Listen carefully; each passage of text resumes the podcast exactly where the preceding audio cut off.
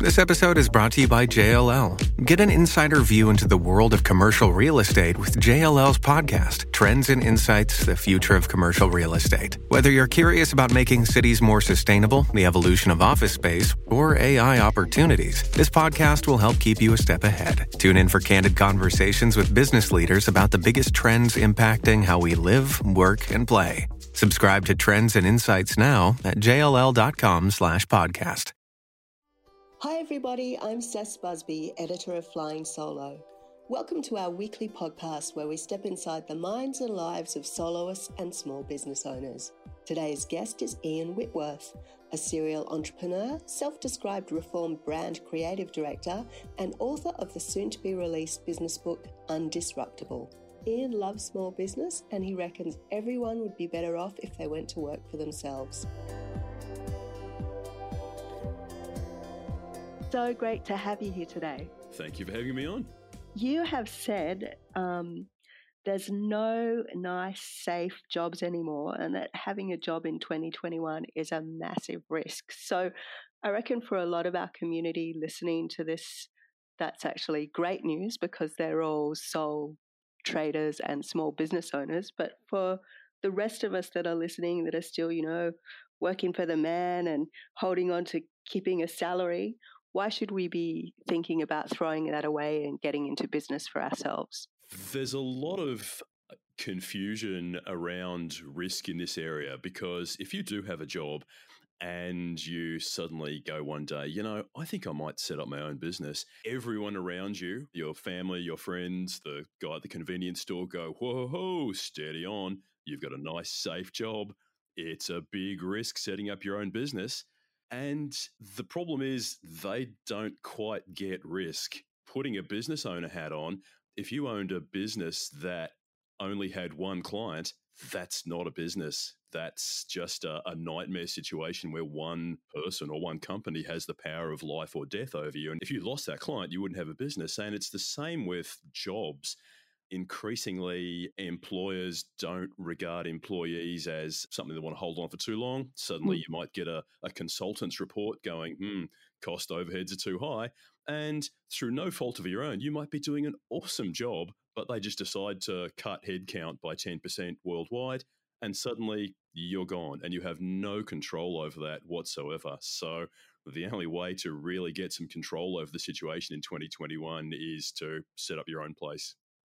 So you don't have to have a great big idea, do you? I mean, you could take some of the skills that you're doing at the moment in your existing job and turn that into your own business, couldn't you? Like, I think a lot of people are deterred with starting their own business because, you know, they think, oh, I've got to be the next Canva or the next Atlassian or whatever. But that's not the case, is it? That's not the case at all. Uh, that's another great piece of mythology is that successful new businesses are about having a great idea. Great ideas are terrific fun and make a, a cool story, but an idea is not a business. Mm. An idea might be 10% of your business, and the other 90% of your business is sales and hiring staff and finding distribution and pricing and all these other kind of mundane details that if you don't get them right, your business gets rinsed.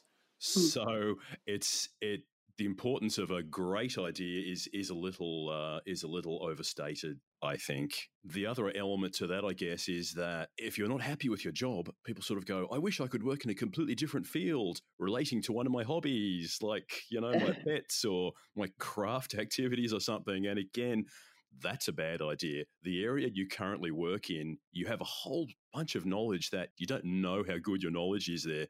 You have c- contacts you understand what makes clients spend that money. And that's kind of the most important skill in business. So, the best place to start looking is somewhere around what you're currently doing, maybe a newer, better way to do that. So, you don't need a business coach or, you know, someone to map out your life for you before you, you make the leap. It's just about understanding what you do well now within your own job and maybe looking at that as an avenue to start your, your own gig. I think that's the best idea. Uh, all business is fun. You don't have to find a fun new area for business to be fun. If it's your business, sure, there's also searing pain involved, but there's a tremendous amount of tremendous amount of fun, yeah. and it doesn't have to be in areas that people go, "Whoa, that's so much fun." I mean, my main business is in events, and people go, "Whoa, events is so much fun." Behind the scenes, it's actually it's just business, it's just work, and the the mentality of having a business there is the same as having a a business in in brake pads or aged care equipment or any other area that people might think is not glamorous,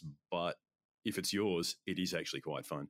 Yeah, I think uh, that's the thing with a lot of jobs that are in, you know, the entertainment sector or of something like events or whatever, like people see that as being glamorous and forget that there is all that hard yards that goes on behind the scene. I remember like I did music journalism for a really long time and you'd be going to all of the, you know, Splendour in the Grass or Big Day Out and all that kind of stuff and people would be like, "Oh, that's so awesome." And yeah, it was awesome, but they'd forget that actually you wouldn't get to see any of the bands that were playing because you'd be backstage doing interviews the whole time. And yeah, you got to talk to the artist, but it was, you know, 15 minutes and you'd miss all the great gigs. so poor me, but yeah. uh, as, as, a long time uh, Splendour goer, I uh, I totally get that. Sometimes you're better off just going as a uh, as a random punter and not having to do work. Yeah. So say that people have made the leap, they've got their own business, like a lot of our, our listeners. They're sole traders though. So how do you make when you're trying to get out there and get customers? Sometimes it can be a little bit daunting if you're a sole trader because people just think sole trader, sole operator, you know, how can we trust that you can get the job done right? So how can you make sure that people take you as seriously as they would uh, a bigger operation? There's lots of different ways. Uh, a lot of small business owners kind of signal their smallness with the things they do, mm. like, uh, and, and customers are nervous. They want to know that you're going to turn up. you're not just going to take their money and never be heard of again. So, yeah. just basic old school reassurance methods like having a landline phone and an actual office address on your website and business cards and whatever. And mm. even though those, the office and the landline are virtual things that divert straight to your mobile, people's kind of risk avoidance instincts, they're like herd animals. They're just reassured by things like that. Mm. Uh, likewise, investing a bit, investing a bit in design and branding up front so that it doesn't look like a small business is good. Yeah. Yeah, you can now. I mean, I, I, I came from a uh, creative director background. I had my own ad agency and did a lot of branding. And one of the reasons I set this business up was because brands actually work and they make money for you. Mm. So I'd suggest all these ideas to clients and they go, oh, it's a bit risky. I don't know about it. And I'm like, mm. screw you. I'm going to bet all the money I own in the world to set up an actual brand and do all this stuff myself. And uh, it's worked really nicely. And from the start, because clients are, are kind of reassured by a brand. So it's worth spending a bit of money up front. You can get your logo done now for 50 bucks online, mm. but it looks like it.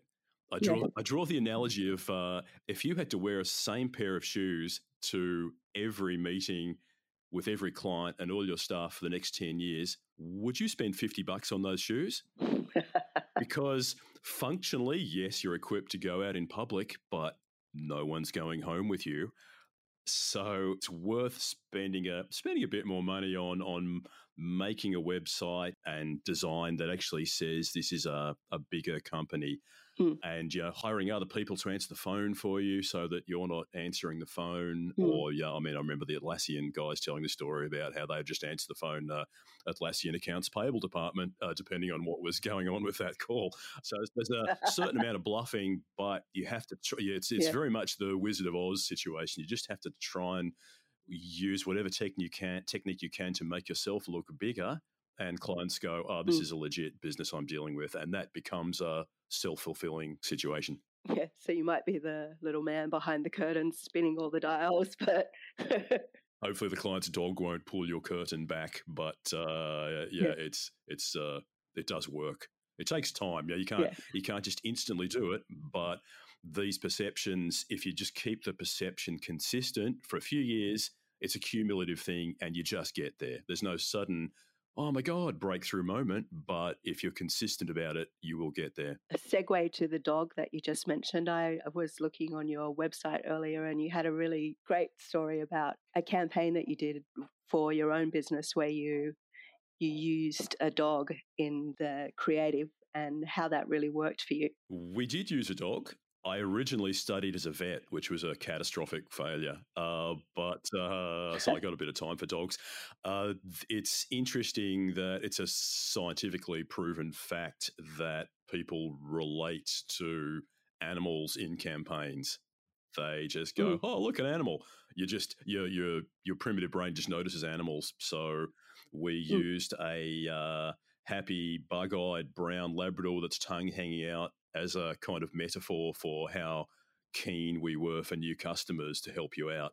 What it actually related mm. to was we lifted a um, we lifted a fifty more than 50 year old campaign from Avis in the uh, 60s US where they came up with the uh, we're number two because so we have to try harder.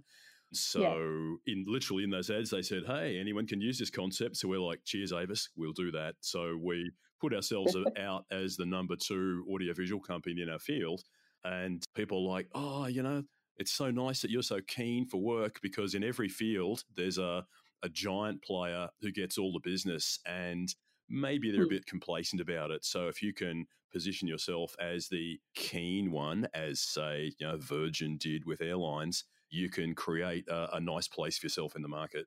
It's an interesting idea, isn't it? Because it is true about that complacency. The big brands have that complacency. And as a small business, you can't compete at that same level. But by going, oh, hey, I am great and I'm number two, that kind of puts you in the playing field. There is an old saying in the advertising industry. Can I swear on this podcast? Sure. uh, there is an old saying of, of agencies pitching for big clients, and that's elephants, elephants. So if you're a, if you're a, agency with only 10 staff pitching for the giant number one telco, they're probably going to swipe left on you. They're probably going mm. to go with an elephant because they want to have lots of elephant meetings with lots of people in it. And that's and that's totally cool. Whereas if you position yourself as as the underdog, it's lovely not just as a marketing thing, but it provides a very clear compass to all your staff that that's what we're about. So mm. they actually do try harder. They go, yeah, we're the up and comers, we're growing. Uh, we're going places and we're excited by that and that's one of the issues with any sort of branding is it has to be something your staff can get on board with and say out loud without embarrassment Mm. Staff will never say, "Yeah, we offer a end-to-end range of leading premium solutions," because whatever marketing like what even is, is that? Whereas if you just go we're the number two keen guys they're like yes we are and and they become that. And uh, just that that spiel that you gave with that where you rambled off all those terms all those words that people put in the way of genuine conversations it's just oh it just kind of infuriates me to be honest just like what just be direct say what you mean you don't need to couch stuff in all of this gobbledygook and marketing speak and uh, it doesn't work really. It doesn't work. It just makes you look the same as everybody else. It mm. doesn't make you look smart or clever. So, uh, for a small business, when they're thinking about marketing, what would your best advice be for them? What should they do to make themselves stand out? It's a very broad question. that is a oh, that is a broad question. Um, uh, a few tips, mainly relating to outsourced advice. Don't try and do your own because you're just not good at it, and it's really hard. Hmm. Don't rely on what your brother-in-law reckons. Most good marketing ends up being killed by client market research, which means asking their relatives or friends what they reckon, and they're not the client, and their opinion is absolutely worthless. Um, no, few other professions have to deal with that kind of uh, anecdotal uh, anecdotal stuff. So. If you can find, ask around other small business owners and see if they know someone who's worked well for them. As a general tip, for example, like when I was making my website, as a counterintuitive move, what I did was I went through all the online options for setting up the website mm. and I picked the most expensive one. And people are like, oh my God, surely that's against the rule number one of your lean startup rule book. and I'm like, well, No, I could have got it done for 99 bucks by someone on the other side of the world, Mm. uh, but I got it done for 400 bucks by someone who lives in my time zone. Hmm. And by deliberately choosing the most expensive option, they got that website set up in two days with about three emails from me. They just got it done because they were really good. Uh, and so I saved literally dozens, maybe hundreds of hours of my own time Yeah. dicking around with a cheap supplier who doesn't get it. And it's 400 bucks is still absurdly cheap. You know, websites used to cost an absolute ton of money. And uh, my view is that in the online creative marketplaces for getting uh, stuff made, if you're if you're good enough to charge more than the other people, then you must be really good to have Mm. that confidence. So uh, that's that's good. Um, also, if you can find someone, this took me quite a while, find someone good to do your own digital marketing, which is obviously where most of it goes these days, Mm. because there's a lot of uh, again Wizard of Oz style shit going on behind the curtain you don't understand, Yeah. and y- if you can find someone uh, who's who's worked for other people and they've they'd recommend them, grab them. Don't Mm. try and do it yourself. Uh, Google and Facebook both have DIY options for doing your own digital marketing. And they're basically just a vacuum cleaner for sucking the money out of your bank account as fast as possible and giving you giving you uh, some numbers which look impressive, but they mean nothing and they won't sell Yeah. so, uh, so get someone and then behind the scenes. If you go into the behind the scenes versions of it, it is just a shifting nightmare. Try, trying to stay on top of all the algorithm changes is is like trying to get a large octopus into a small bucket. There's just stuff. Everything is changing from minute to minute. Uh, so yeah, you you as a business person. You could literally spend every hour of your day mucking around with that, whereas you should actually be calling customers Mm. that's what you should be doing and get someone else to, to do that side of it. Mm. Depends on your area, but l- yeah, literally chasing customers. And again, it's a it's a very ancient concept, but start with your existing customers and just service the hell out of them. And that's where most of your business will come from. We've grown the business kind of 20 to 30% a year since we started, which Mm. is which is quite it's not digital startup growth, but we're quite a high capex business, so it's quite a heavy level of growth. The amount of that growth that's come from actual cold new business calls is, mm, let me just think, zero. Mm. It's all it's all come from treating your first bit of work with a new client as an ad for your product. Mm. And going, how are they going to go? Wow, these people are so much better. I'm going to use them again and I'm going to tell other people about them. This is not new information, but it's easy to forget. Do you think that's what uh, held you in good stead during COVID? Were you able to draw on your existing customers to be able to manage to keep the doors open? Ah, COVID was quite a heavy situation for us because being in events, Mm. what we do was literally made illegal. Mm. It wasn't like there was a downturn, it was like nothing. Yes. So what we ended up doing was well, like we do we do the technology that uh, people use for large events, you know, video screens, lights, staging, big sound systems, uh, video cameras, and so what we did in the early days of COVID was realize that Zoom as a concept is good for meetings and pedestrian day to day work, but nobody was ever inspired by Zoom. Mm. It visually, it's uh, it's a pretty wretched product. So what we did was set up effectively pop up TV studios in our idle warehouses and said to clients, look, if you've got an important announcement, you should do it like it's a TV show in our studios. So that gave us enough activity to keep all of our full time staff with us. Uh, when most in their industry let most of their staff go, so Yeah. so it was it was quite tense, and we did all of this, and we sort of committed to keeping the staff before JobKeeper came in. So as a result, those staff were pretty fired up to come up with new ideas, and so the the, the technical developments they've come up with in making online communication better is remarkable because we kind of looked out for them in the extremely bad times, and it's still kind of quite bad. Yeah, we literally had uh, had twenty thousand bucks worth of work uh, cancelled yesterday afternoon in Melbourne. Uh, so it's still a it's still a clear and present danger to our business. So get vaccinated, people. Yes, definitely. Um, it's kind of a nice segue as well, not the vaccination part, but uh, the disruption part into your book, which is coming out next month. Would you like to give our listeners a little bit of a rundown about Undisruptable? Sure. It's a uh, there's no shortage of business books, is there? There's about a no. billion of them come out come out each year, and and for me, none of them quite convey the fun of business. Like yeah. business, having your own business is a choose your own adventure, thrilling experience in itself. Apart from the fact that you can make lots of money, which is also cool. Uh, so I kind of I wrote it to try and convey that. Uh, it, it, came out of my blogging through COVID, and so what it describes is how to, I guess, seize your own control over your own destiny by starting up your own business.